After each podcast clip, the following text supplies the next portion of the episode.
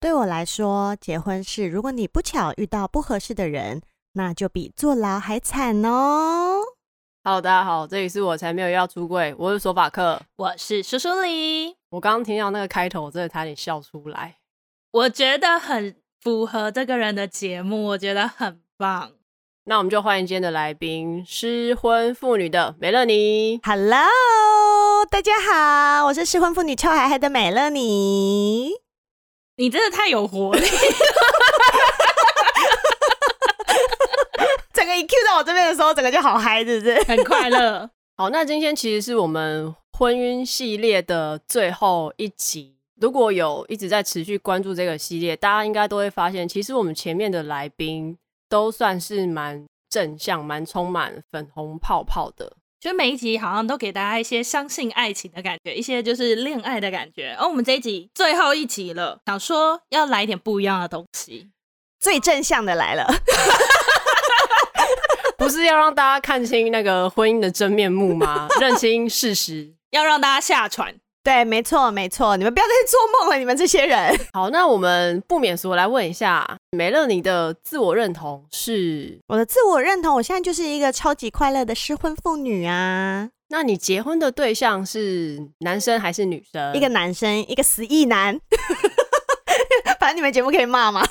对，我们刚刚有特别说，你要骂死意男都可以哦。对，就是一个死意男，妈宝，控制狂。你是一个在自己节目骂不够，要到我们节目来继续骂的。没错，我在所有人的节目都在骂。我觉得这很好，这就是让大家知道，其实这真的是美乐你的本性，这不是人设哦，这不是人设，我的人设就是我自己。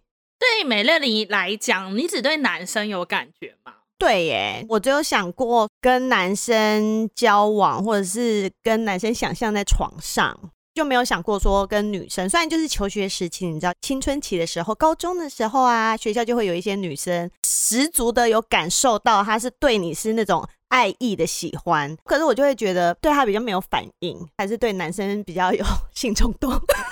所以那时候我其实年轻的时候就有蛮肯定。我很想问呢、欸，所以是有被直接追过吗？也不算追，但是你就可以发现那个人一直对你示好，因为我的那个雷达很强啊。有时候会是男生会来追，然后有时候偶尔会有一两个女生对我释放出一些他们很喜欢我啊，然后就是常常可能买东西给我啊，你会觉得他跟一般其他的女生对我的方式会有一些不一样，那我就会觉得。他可能是喜欢女生，然后还喜欢我哟，这样。但我我也没有说破啦。我是那种如果喜欢的男生从教室外面走过去，然后我就会起来大叫他名字的那一种。这么直接？我是我是。我今天见到美乐你的本尊，你看你们大家都看不到，我有看到。嗯我觉得美乐妮的长相是女同志会喜欢的长相哦，真的吗？就是比较大姐姐的那种，不是因为每个人都喜欢姐姐吗？就是美乐妮长得很大姐姐，所以我觉得她被女生追这件事情，好像对我来说不会太压抑。我被弟弟追，我也不压抑，而且我很喜欢，乐于当个姐姐，嗯，很乐于，很乐于。那我觉得我们要先来大概讲一下美乐妮的现状是什么样？你说你是失婚妇女，嗯，所以所谓的失婚是一个什么样的状况？什么情境下变成现在的失婚妇女呢？因为我现在呢，虽然声音听起来很年轻，但其实我是一个中年妇女了，是个姐姐，姐姐，好好好，我是姐姐，我是姐姐。然后我大概是在三十出头的时候踏入婚姻的，就那个时候社会上，然后还有我们从小到大，大家都说。女生，你到了三十岁，你就是拉警报，你是大龄的女子，你需要赶快结婚，要生小孩，这样你的人生才圆满哦。然后想说，哇，真的耶！你三十岁，可能从二六二八，然后就开始身边的朋友就开始结婚了，然后你到三十岁还没有结婚，还没有所谓的定下来的时候，你就会觉得完了完了，我要输了。所以我现在是输了就对了，我现在大输就对了。没有没有，我们现在要彻底颠覆这个观念。所以我当年呢也是大概这个状况，所以在三十出头的时候，就是经由朋友的介绍认识了前夫。好，所以那个时候呢，我们就是因为是介绍认识的，所以觉得哦，那对方的条件啊、家世啊、个性啊，感觉起来都不错。你知道，感觉这两个字很吊诡。然后又都到了适婚年龄，交往了不到半年，就决定说，不然就来结婚好了。于是就这样子踏进了爱情的坟墓，以及我人生的牢笼。最近不是有那个新闻，邱泽跟许玮宁突然闪婚，对，然后就很多人说好像没有 follow 到他们有谈恋爱的，对对对，我也是要下烂，所以是不是有可能闪婚就会真的是一件很赌注的事情？我觉得如果你运气好，你们两个人真的是合适的，那 maybe 就可以一直走下去。但是我就是那种运气不好，哎、欸，也不是这样讲啊，你现在过得很开心，但是我跟前夫就真的是。结婚以后，我们才发现两个人的个性非常的不合。个性不合的状况之下，我们两个人在相处上面就有很多很多问题。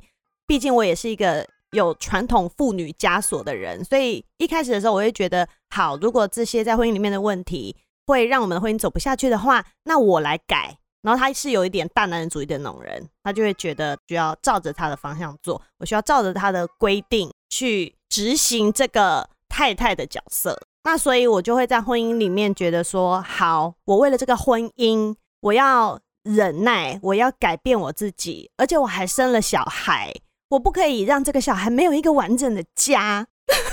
我是闪婚完，大概又过了半年就怀孕，所以其实结婚的第一年多，小孩就生出来了。但是我也是在小孩生出来以后，我就开始发现我跟那人真的很不合适，我们真的。没有办法走下去，或者是我会觉得说，我跟这个人有没有办法到老呢？那时候就开始已经有问号了。果不其然，就是 这个问号就变得越来越大，而且越来越变成一个惊叹号。我会觉得这是一个肯定的，我不想要跟这个人到老，我不想要再跟这个人生活三十年。我甚至连多跟他相处三年，我都觉得很恐怖。所以我其实是在跟他结婚到第三四年的时候，我就已经很确定我没有要再跟这个人在一起了。但是我还是不敢讲，因为传统妇女的枷锁还在我身上。可是后来我就觉得，啊、哦，真的不行，真的不行，我真的是太不快乐了，我不快乐到我都已经快生病了。我是在第七年的时候把这个婚姻结束掉。我知道大家应该觉得这个故事蛮精彩，如果对这个故事觉得蛮精彩的，欢迎大家去听美乐你的频道，有更多的细节可以听。真的，我有抽丝剥茧。经历过了这样子的婚姻，你现在怎么看待结婚这件事？因为刚刚前面有听你说，你觉得是个牢笼。为什么会是一个牢笼？是因为我跟他在一起到后期的时候，就真的是非常非常的不开心，而且我们的相处已经是冷若冰霜了。我们有有点像是两个住在同一个屋檐下的室友，而且是互看不顺眼的那种室友，又互不会说话的那种室友。我们就只是共用一个客厅，共用一个冰箱，然后共用厨房用具，然后我甚至是。不想要看到他到，只要跟他在同一个空间，假设是厨房或者是客厅的时候，我就会觉得那里的空气很难呼吸。这个时候是不是应该需要夜配什么空气清净机，可以把前夫的味道通通赶走哟？所以当在那个很不开心的环境之下，然后你又被迫要跟他每天都住在一起的时候。那真的就是像在坐牢。当初决定要闪婚的时候，你有没有觉得那个时候有一些想的不够清楚的地方？有啊，我那个时候就脑袋进水啊，把鸡火把它搞掉啊，才会搞成后来自己这副德行。我有个朋友，嗯、他也是前几年离婚了，嗯，他前几年恭喜他，没错，他的动态就写说，我现在流的泪。嗯就是前几年脑袋积的水，没错，就是这样。女生太多粉红泡泡了，因为当你在还没有进入婚姻之前，你会自己去幻想那个婚姻会有多美好，但其实根本就不是，它只是会让你就是 你脑袋进的水全部都变成眼泪。我们现在来告诫听节目的妹妹们，在结婚之前要想清楚哪些事。OK，第一，不能闪婚。这句话帮我放给邱泽还有许玮甯。索马克跟大家再讲一次，不可以闪婚。 不要闪婚，不能闪婚，好不好？对，ダメです。我觉得，因为结婚以后，你们是脱离各自的原生家庭，然后两个人住在同一个屋檐下，朝夕相处，所以举凡你们会遇到的所有大大小小的事情，大到 要不要生小孩，或者是生了小孩出来以后谁照顾这种大事情，到小事情，比如说水龙头坏了，一直在漏水，这件事情谁要去处理，或者是东西家具。你买回家了，谁要来煮这种东西？甚至更小到厕所马桶大便用的卫生纸用完了，会不会有人去补？这种小事，就是从很大到很小的事情，都是你们两个人要去协调，知道怎么样去分配。如果在大大小小事情上面，两个人都没有办法取得一个平衡，或者是说你们两个人都各自互看不爽的话，怎么有办法继续朝夕相处下去？因为我觉得你说结婚虽然也可以不要住在一起啦，我觉得那是一个还蛮不错的 idea。但是目前的现代人好像还是会觉得说就是要住在一起。我会建议说，如果你跟一个人交往久了，你有跟他想要结婚的念头。一定要先同居，拜托大家！而且不要想说，我同居三个月好甜蜜哦，我要跟他结婚。没有，一定要一年以上，好不好？你才会把所有的大大小小他生活上面的事情怎么处理的，他有没有处理的能力等等，你要先看清楚，你才知道。OK，我有没有办法跟这个人继续好多年下去？那在想完这些事情，嗯，觉得 OK，我要结，结了之后，你觉得当初的你是？遇到了什么事情才下定决心要离婚吗？有一个转机吗？通常人家会说：“哎，你为什么要离婚？你老公又没有外遇，那他又没有打你。”但我相信，所有有动过离婚念头的太太，或者是已经离婚的太太，都会知道，离婚不可能只有一个原因，它一定是很多很多很多的原因累积在一起。那你问说，我为什么会下定决心？要离婚是因为那些累积的东西我已经负荷不了了。就像我们晚上去喝酒，你就是这边先一杯 whisky，那边再来一杯 vodka，然后再一杯 tequila，你会觉得我很会喝，我很能喝，没问题，所有的酒都拿来。但是你总是有喝不下去的时候，所以当你酒混到一个乱七八糟，然后又灌了啤酒等等之后，你的身体负荷不了之后，你就是会吐。所以同样的，在你的婚姻里面，当你的身体或者是你的心理都负荷不了那状态的时候，自然而然你就会知道你该离婚了，而且你就会勇敢的把那句话吐出来了。其实美乐，你的婚姻是维持了到第七年，你才受不了，提了离婚。嗯，酒量很好，对，哦，很能喝哎，对啊，什么都可以 mix 在一起。可是这一段期间，因为你刚刚有说到嘛，你还是有一些传统的枷锁在你身上，所以你忍下来。嗯、那这些枷锁实际上到底是一些什么样子的东西，或者是事件？枷锁就是人家会说，我刚刚提到的，嗯，你为什么要离婚？你老公赚钱给你花，欸，诶，而且他又没有外遇，又没有家暴。以前的人会觉得说，这个男人必须要犯一个大的错误，这个婚才值得离。但是通常人家会忽略掉说，那你在这个婚姻里面，你开不开心？并不是说你赚钱给我花，我就会很开心啊。那要够多嘛？那他又没有赚，赚的够多。我觉得这句话很有道理。对啊，你要够多到让我好开心啊，但是又没有够到那么多。那这样说好了，你有为了小孩去忍这段婚姻吗？哦，当然有啊。所谓的枷锁，其中一个也会是说，你如果离婚。这个小孩就很可怜呢，他就会没有爸爸哎，去戏啦！就 我后来觉得这句话根本就是 bug 很大。为什么离婚以后他会没有爸爸？除非他爸爸死了，他才会没有爸爸。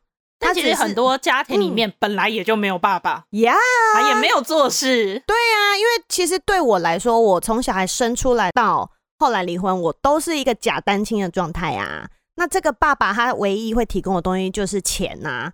那一样，离婚以后你照样可以提供给小孩钱呐、啊。所以小孩生出来，他其实并没有做到太多照顾的动作吗？没有，因为他很害怕。害怕什么？他说他不会吗？敢不会不会学哦，他就不会啊。妈嘞，你只会敢，只会打炮，不会不会养，不会教，不会啊，因为他是长子长孙，所以他就会觉得他有一个使命感，就是要生小孩。所以我觉得他其实脑袋里面并没有想清楚，他到底喜不喜欢小孩，或者是他自己要不要生小孩这件事情。只是老人家一直告诉他说：“你们结婚了，赶快生，赶快生。”所以果不其然，我们也是结婚了以后就赶快生。然后生出来以后，他就发现，干这个东西好恐怖哦。我女儿小时候不好顾。她就是一直哭不睡觉，所以当坐完月子之后，前夫就自己搬到一间房间去睡了，因为他觉得哇，那小孩晚上要弄要哭哎，我这样我怎么睡觉？所以其实我们小孩满月之后就分房，一直到离婚，也太久了吧？所以你们等于是分房了六年。对呀、啊，我们只有在刚结婚到小孩生出来的时候有。同房共枕眠，真的是室友哎、欸，我有点傻眼。是啊，你现在回头看当初的自己，有很想要给自己两巴掌吗？有啊，超想的，超想的。离婚以后，唯一后悔的一件事情就是我太晚提离婚了。我在怀孕的时候，我就觉得这个男人跟我想象的很不一样了。小孩生出来之后，他又开始不顾小孩的时候，我就会觉得。哇操！到底是嫁了一个什么样子的男人呐、但那时候我还在忍，差不多我觉得我想要跟这个人离婚，大概是第三、第四年的时候，我就会觉得啊，我受不了了，我要跟这个人离婚，我以后不可能跟他变老。但是那时候还不敢讲，因为我身上还好多枷锁。所以我不敢讲，我会觉得我讲出来，我会不会让我的父母蒙羞？就是他们会有一个离婚的女儿，其实他们到现在都不太跟别人说女儿离婚，就我自己一直在大声嚷嚷我离婚了。欸，我刚刚突然想到，哎，就是如果这样对传统的父母来说，一个离过婚的女儿跟一个是同志的女儿，不知道他们觉得哪个比较丢脸，对不对？这感觉离婚的同志女儿，哎，宝贝，不要这样，你不要。不要随便 mix，都是美乐你讲的，跟我没有关系哦。哎、欸，这个好问题呢。我觉得或许这个东西大家也可以想一想吧。就是其实真的社会上对于性别的枷锁，尤其女性的枷锁就真的很多。而且也顺便讲一下，为什么这一集是美乐妮来？因为毕竟同婚过没多久，结婚的同志还没有那么多，所以当然我们也没有认识什么离婚的同志。我觉得离婚的女同志，她的家长会是开心。如果那个家长会觉得同志是蒙羞的这件事情的话，他说他们会开心。哦，你人生有第二次，终于要嫁给男生了。没错，我就跟你说，女生不好吧？你试过了吧？嫁给女生，对吗？你看、哦、这条路不对啊！现在知道了吧？赶快开始安排相亲。心经拼，心经病嘞！我突然觉得好可怕。我的女儿终于捡回来了。你说我失而复得的小孩，太强了，很可怜呢。但我觉得离婚这件事情，对传统观念或者是家里比较传统的女儿来说，一定是压力比较大的。你那时候想要离婚的时候，有找过有没有什么社会资源？没有哎、欸，我没有找过社会资源。但是我离婚以后，我有找过一些，我就发现其实真的没有什么资源。就是如果你要说在女性的支持这一块上面，台湾可能就是张老师或者是立新基金会，就这两个最大了。但是其实他们还是比较偏向说，你可能是受虐妇女啦，或者是你是被性侵的妇女啦，他们才会去救援你。但是在心理这一块，我觉得目前还没有人做，只有我做。哦，我没有美乐妮。只有我做，请拨打以下电话。我是想要失婚的妇女们的人生灯塔。你觉得离婚需要准备什么工作？很多。我在节目上面一直跟大家说，你如果有离婚的念头的时候，你真的不要冲动的说出口，你一定要先准备好。尤其是你有小孩，或者是你有财产要分的话，你这些功课通通都要先做好。你不要说我就是要跟你离婚。啊，反正该分的东西分一分好了，没有没有，真的没有这么简单。一个离婚诉讼可以到一年半这么长，所以你不要觉得说只是两个人签签就好了。那如果你有小孩，更不能两个人签签就好了，因为小孩的探视权又是很麻烦的一件事情。你不要说，反正我们俩就一起养，没有一起养以后，你们已经离婚了，已经变成仇人了。但是举凡这个小孩要上学，他要开户，他要看医生等等，全部都要两个人的同意才能做哦。所以大家真的不要把离婚想的太简单，而且太太们一定要存私房钱，要用现金，这个很实际。为什么？为什么？因为离婚要钱呐、啊。这样说好了，如果你这个家庭不是双薪家庭，你的收入主要是来自老公的话。那这个老公他大可以把钱都放在他户头啊。如果老婆不是在管钱的人，他可能会不知道老公有哪些户头啊。那你要去查，你也查不到。如果你真的很想离婚，老公都不同意的时候，你只有一个办法，就是去法院提出离婚的诉讼，让法院下来调解。但是这些你都需要律师，律师就是钱的代表，所以一定要有私房钱。第一步是要请律师，之后是离婚以后，你的生活也才。比较有一点点安心的保障。那你在提离婚的时候，你有做什么决定，然后再跟他讲，或者是先铺成一些东西？因为很怕他不答应，而且我知道他的个性就是一个我讲话他听不懂的人。毕竟也相处很多年了，我知道面对面的沟通对他而言是没有用的。比如说我跟他讲十句话，他只会听到第一句话，他就傻住了。所以我后面讲了九句，他也都听不下去，这会是一个沟通无效。所以我就直接写了一封万言书给他，我就说，你就把这封信拿去好好的阅读，读完以后我们再来谈吧。那从你给他那封信到他有办法好好的跟你讨论，嗯，大概中间过了多久？大概一个礼拜。他真的有好好看，他真的有好好看。而且我那一封信写的文情并茂，写出为什么我要跟他离婚的种种原因，而这些原因是没有办法让任何一个人改变了之后就去让这个婚姻回到最初的，不可能走回头路。其实最大最大的原因也是事实，就是我们两个个性完全不适合，所以我就一直跟他强调说，这不是你的错，也不是我的错，也不是我们双方的错，我们只是不适合。要写文情并茂，就说我们就好好的分开，然后这样对小孩也比较好。之后你就把小孩带回台湾了。他怎么会同意把小孩带回？小孩很可怕，会哭会闹啊。他没有办法弄小孩。啊，我以为他会因为想要传宗接代，嗯，然后把他留。因为我是女儿，哦，如果是儿子就带不走了。对呀，还好我生的是女儿啊。我觉得如果我生的是儿子，不会这么简单。你会觉得很可惜吗？原来你要花。那么久的一段时间，才终于去正视说你跟这个人不适合。因为你如果早点跟他结束，你或许会有其他新的对象啊。因为我刚刚有说，离婚以后我唯一会后悔的一件事情，就是我太晚提离婚了。所以我觉得我当初也是不够勇敢的去讲。我真的就是到我不能再憋了，那口气完全憋不下去，我就是要吐出来了，我才真的讲出来。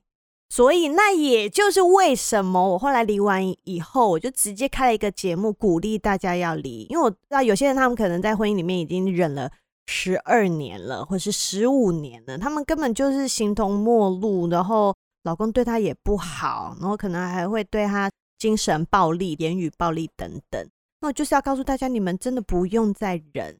我就是因为前几年所有的社会的枷锁在我的身上，让我不敢讲。所以我会知道说，哦，这些枷锁原来就会变成是你不敢离婚的原因。然后，所以我就会一直跟大家讲说，小孩真的不会是主因，公婆真的不会是主因，爸妈不会是主因，社会上面那些你不认识的人真的不是主因，你自己开不开心才会是你要不要离婚的原因啊！反正我后悔就后悔啊，啊，现在就已经这样了。啊，新对象我也是有一直在找啊，也不是没有在找。我们都同步进行。我有一些朋友，他会觉得沉没成本这件事情会卡很久。你花费的精力，你跟这个人相处耗的那些时间，去为他改的这些事情，有些人觉得我都付出那么多了，现在就放弃，好像很可惜。如果你在这个人的身上已经花费了太多的青春、太多的金钱、太多的心力，而他都还是一滩大烂泥，或者是一个大渣男的话，那你就是赶快离开了，赶快，赶快拔腿就跑，包包款款，跟股票一样，见好就收。真的，因为人已经活到三四十岁，他的个性就是那样。你不要觉得他会为你改变。就我身边还是有一些未婚的中年少女，因为心是少女，所以是中年少女。对，对，就是他们还没有结婚，他们。可能已经四十几岁了，他们在认识男生的时候，他还是会觉得说，今天这个男的，我喜欢他，我可以跟他交往。那反正他不喜欢的地方，他如果爱我，他都会为了我改。不会，对，我就说你不要再做梦了，你已经四十好几了，没有男人会为了你改的。他的死个性从。零岁，他妈妈给他生成这样的时候，到三十几岁、四十几岁，他就是这样，不会再变了。而且他凭什么要为了你改？已经到这个岁数，他是不会改的。你不要想象说这个爱可以去感化他，可以让他为了你做什么事情。没有爱情太廉价了，而且几年就没了，好吗？Everybody，那可是我觉得应该这样问，没了，你觉得沟通是有用的吗？我觉得沟通是有用的，但是前提是两个人是愿意沟通的人，或者是这两个人是有办法在同一个频道上面沟通的人。因为我也试图跟前夫沟通过很多的问题，但是其实在他身上真的很难。所以当你一直碰壁，或者是你觉得两个人说话都是牛头不对马嘴，我都得不到我沟通的效果的时候，那你自然而然就会不想再讲啦。当两个人不想再沟通，或者是你们都没有办法对对方传递你们想象的东西，或者你希望对方怎么做，或者是你可以为对方怎么做，当你们两个人都把这扇门关起来的时候，这段关系就一定走不下去了。所以其实不是婚姻可怕，只是你觉得真的不行的时候，见好就收。对，赶快离。那要结还是可以结？可以结啊！我觉得婚姻是一个人生的修炼。可以更完整你的人格，我觉得跟生小孩其实有点像。小孩他其实也是你人生的一个修炼。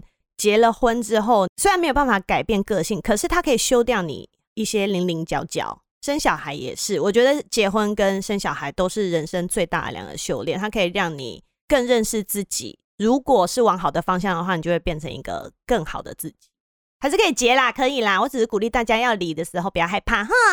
想离就快离。对，那美乐你还会觉得会想要再踏入婚姻吗？不可能，大家还是可以结，但你不想带他进去。我不要了啊，因为哎呦，我就会觉得，因为我结过了，那我知道说就是那样了。我会觉得比起结婚跟结婚证书，更重要的是两个人的实际相处。如果我跟你的相处都很好，那我们也可以同居啊，或什么都可以啊。等到我老了，我没有其他家人，然后可以帮我签那个急救同意书的时候，我再结婚那样也可以。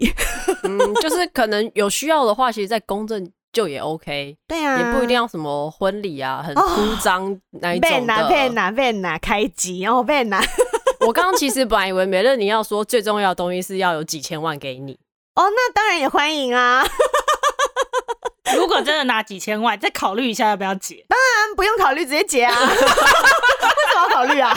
也是哦，都已经有一些几千万了，想必后面应该还有更多的几千万可以花才对。对啊，想必钱应该是够的。最好是钱给我，然后都不要管我啦。前夫还有在跟他联络吗？一定要联络啊，因为我们有女儿啊，就是都为了小朋友。对，但是就仅止于聊小孩的事情。我们不会有任何私人情感或者是私人的事情。其实我一直以为离婚之后，如果小孩跟着其中一方走，另外一方就不会再跟这个小孩有关系了。在法律上面呢，监护权跟探视权是两回事。监护权可以在爸爸妈妈共同的身上，或者是其中一方的爸爸妈妈身上。但是，假设监护权今天是在妈妈一个人身上，那这个爸爸他还是有探视权，两个人就要去协调说什么时候要看小孩，比如说周间在妈妈家，周末在爸爸家等等，就是两个人要去协调的地方。这个是法律赋给另外一方家长的权利，除非你有犯罪，你才会被没收的。所以其实如果真的两个人恨对方恨到连小孩都不想要有任何关系，其实也是办得到的。办得到啊！其实我说离婚最好最好的状态，就是假设是先生好了，就是最好是这个爸爸一走了之，他就是人间消失，他不给钱没关系，但是你也不要再来看小孩，你就是自己去组另外一个家庭都可以，你就真的不要再来了，那样是最完美的状态。我觉得很多可能离婚以后的男生女生都会遇到一个状态，是因为有小孩，所以你非得要跟那个你就知道你跟他讲话合不来，或者是他讲话你听不懂，你讲话他也听不懂的人，你们还要继续的有很多的往来，那真的很痛苦。你有想过，你女儿如果以后突然跟你说她要跟男朋友闪婚，他们只交往三个月，你要怎么办？先给她一巴掌。我就说，你应该有听过妈妈的节目吧？还是说老娘的节目再给我听个一百遍？我说你确定吗？因为如果小孩他已经大到一个年纪了，他如果很有自己的主见，很有他自己的想法，他要结他就去结啦。我女儿有问过我类似的问题哦，虽然她现在才七岁，但是她有问说：“妈妈，那你都离婚了，你会希望我结婚吗？”好可爱哦，他很成熟哎，对，怎么会这样问？对啊，然后我就说，如果有一个人是很喜欢你，你也很喜欢他，然后他对你很好的话，你要跟他结婚，OK 啊？他说，那如果他对我不好呢？我说，我就揍死他！我们就在 podcast 上骂他。我说，就像你阿公现在很想揍死你爸爸一样啊！我说你，我就揍死他啊，然后你就跟他离婚呐、啊、就好啦。所以，我可能我女儿如果大了跟我说她要闪婚，然后我又劝不动的话，我就会你要结你就去结。但是你不要忘记，如果你不开心，你是可以离婚的。不是说一定闪婚就一定后面会过得不好。对，不一定，就赌注赌注，对，看你命好不好。对对对，就是看你遇到的人。只是说。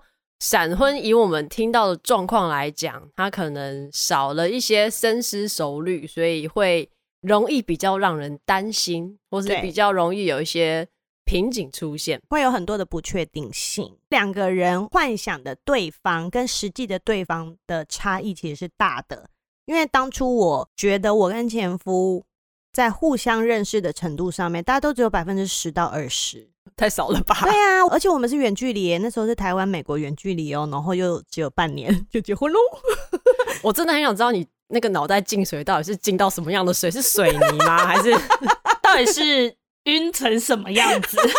对啊，那个时候是有什么很实际的条件让你觉得 OK 就是他了吗？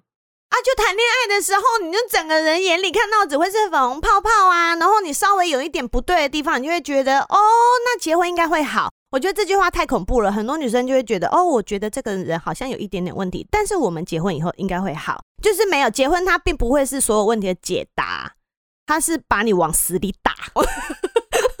结婚这件事情对大家来说都太幻想了，而且幻想的是很美好的那一面，可是实际上真的不是这样，大家不要再幻想了，因为就是从小的。童话故事就是说，结婚以后就是幸福美满的日子，所以结婚就跟幸福美满画上等号。但其实不是，真正在婚姻里面的人，大家都很想出来。大家说对不对？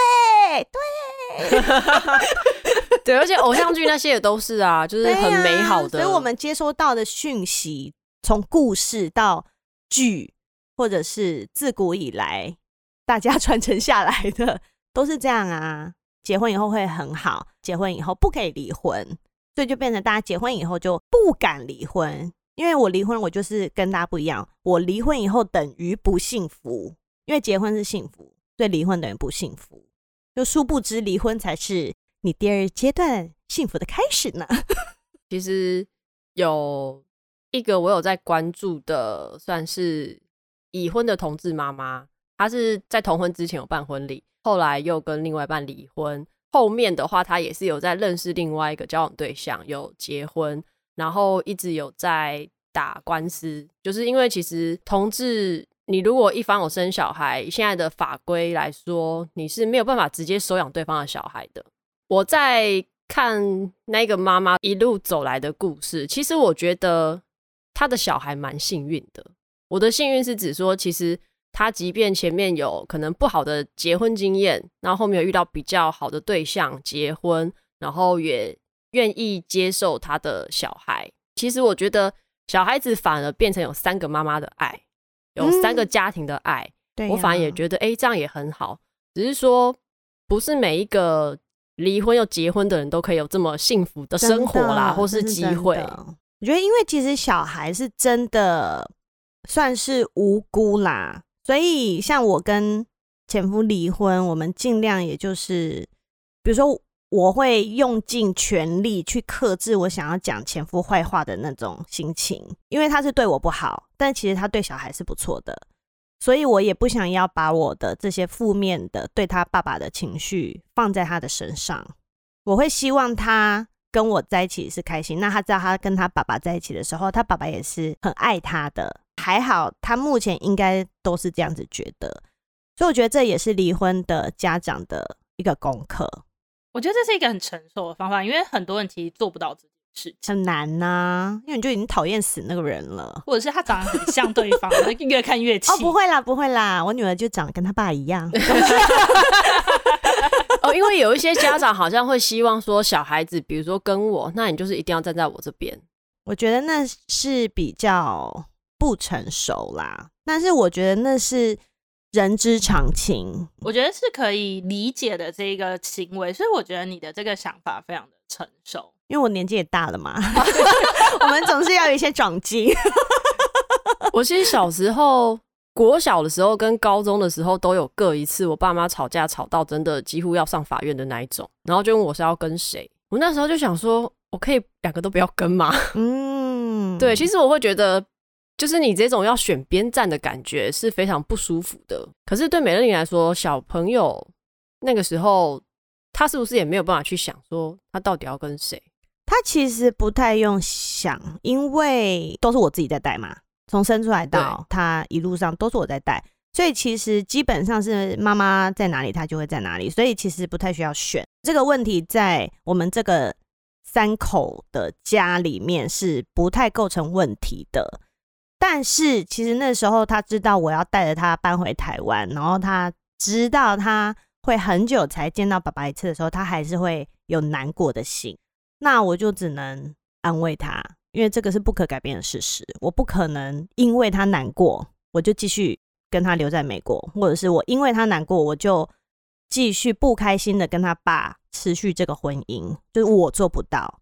所以这也是我想要跟太太讲，就是你可能一直想说，我为了小孩我要忍，我为了小孩我要继续跟讨厌的人相处。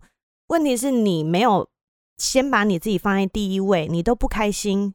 小孩怎么会开心？而且你以后你就会一直情绪勒索你的小孩，说妈妈就是为了你才忍这些，我就是为了你，那你怎么没有怎么样对我？我觉得再去用这个点情绪勒索小孩的时候，小孩也会很可怜。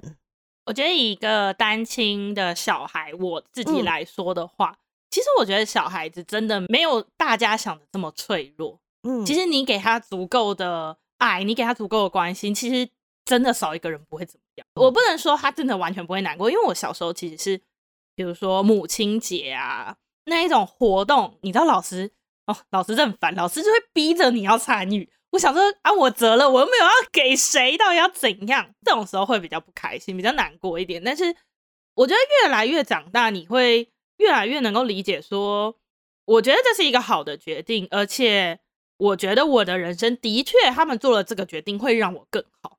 所以，我真的觉得，如果你是因为小孩正在犹豫的话，其实小孩真的没有这么需要两个人的照顾，尤其是有时候也只有一个人在照顾的时候。而且，如果你们是一对常常都在吵架的夫妻，那其实小孩根本都知道啊，他可以听到啊，他可以看到啊，他知道这个家里面的气氛是很不好的啊。那难道这就是你想要给小孩所谓的完整的家吗？这并不是一个。好的氛围的家庭，讲到这边，害我突然很想呛，就是那些异性恋的爸爸妈妈，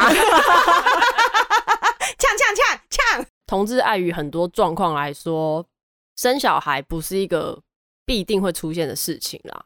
所以有时候看一些社会新闻，就想说：妈，你们这些异性恋生得出来，然后又不好珍惜你的小孩，我就会觉得到底凭什么可以生小孩？我觉得不管怎么样，有没有小孩都不该是拖累你要不要去离婚的理由啦。我觉得你只要考虑清楚，然后小孩的时间分配、探视这些，你可以规划清楚。你们双方都还是可以把你们对小孩的爱持续的放在小孩身上，并不会因为离婚，你们对小孩的爱就消失吧？那这样就代表你以前根本就没有啊，这跟离婚根本就没有关系啊。所以小孩不要把它当成你的枷锁，好吗？小孩也会希望爸爸妈妈是开心的。讲完了这些小孩的事情，我们来聊一点。别的东西，哦，来做一个小小的心理测验。哇，你想聊什么？等一下，你想聊什么？我不知道啊。我想说，要话锋一转，现在我们要来聊什么？那我觉得应该要聊一些色色的，才符合他的期待。好啦，心理测验，心理测验，来吧。如果你今天走进一家书店，你要挑一本书带回家，你觉得你会怎么去挑你要买下来的这本书？我会先看。题目，然后我会翻一下，我会大概看个可能一章节试看的试用的概念，试用很重要哦。然后另外会看封面可不可爱，大概买书是这样子的。所以其实对你来说，嗯、这个人的内在比外表还要重要。哦，对啊，我以前男朋友都很丑啊。害我很想看照片，你知道吗？我想说到底多丑？全部很丑啊！问这个问题是因为我们觉得一个人选书的过程会跟你在选一个对象的过程很像，可能你会先去看这个人的类型，嗯，然后再去看他的内容。但我觉得其实一章节算多的耶，你不是那种翻两三页的人。我以为闪婚的人是翻两三页，然后就我要买。哦因为我现在是离婚的人，我是老经验了，有长进。对，以前只看封面，以前只看封面啊！你又说那些人很丑啊！我知道，因为以前就是谈恋爱就会脑袋进水，所以只看封面。啊、以前都拿了狗在这边，狗在眼睛前面去看乱挑。那我们现在来推荐这些正在晕船、正在积水的。姐妹们，嗯哼，来听你的节目呀！Yeah, 如果你不知道你该不该跟这个人结婚，欢迎你来听《失婚妇女邱海海》。那如果你现在不知道你该不该离婚，你也可以来听《失婚妇女邱海海》。然后，如果你有任何心理上面的问题、法律上面的问题，还有一些心情上面的问题，都可以来听《失婚妇女邱海海》，好不好？哇，你都全包了！那其他节目是怎样？去死哦！没有啊，就是有关于离婚。目前市面上就是我这个节目一条龙包办了，好吗？我觉得就算你没有要结婚，也没有要离婚，也还是可以听，因为毕竟前夫的故事蛮神秘的，可以带给你一些人生的启发，给你开一点眼界。而且我觉得搞不好听完之后，你就是会完全就不想结婚，有可能哦，有可能哦。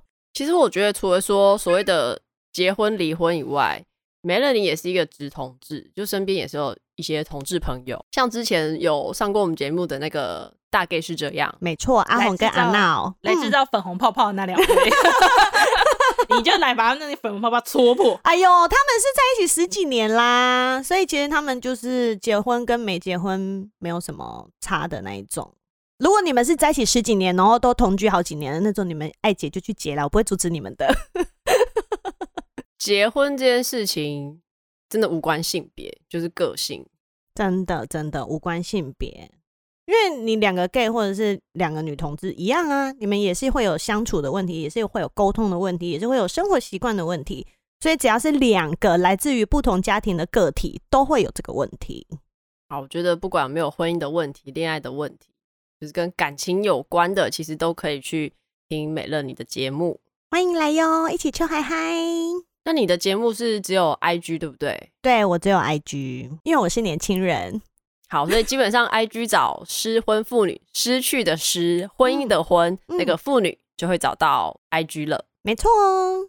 好，那我们今天这一集就差不多到这边，希望有让脑袋不清楚的你或你们那个水有流光，不然以后都从眼睛流出来哦。好，那我们今天的节目就到这边。如果喜欢我们的节目，记得到 Apple Podcast 五星留言，FBIG 追踪我才没有要出柜，还有失婚妇女的 IG。最后，美乐，你是不是有什么话想要告诉大家？对我来说，离婚就是能够幸运离成功的人，恭喜你们死里逃生。以上言论不代表所有女同志还有失婚妇女言论。拜拜，拜拜，拜拜。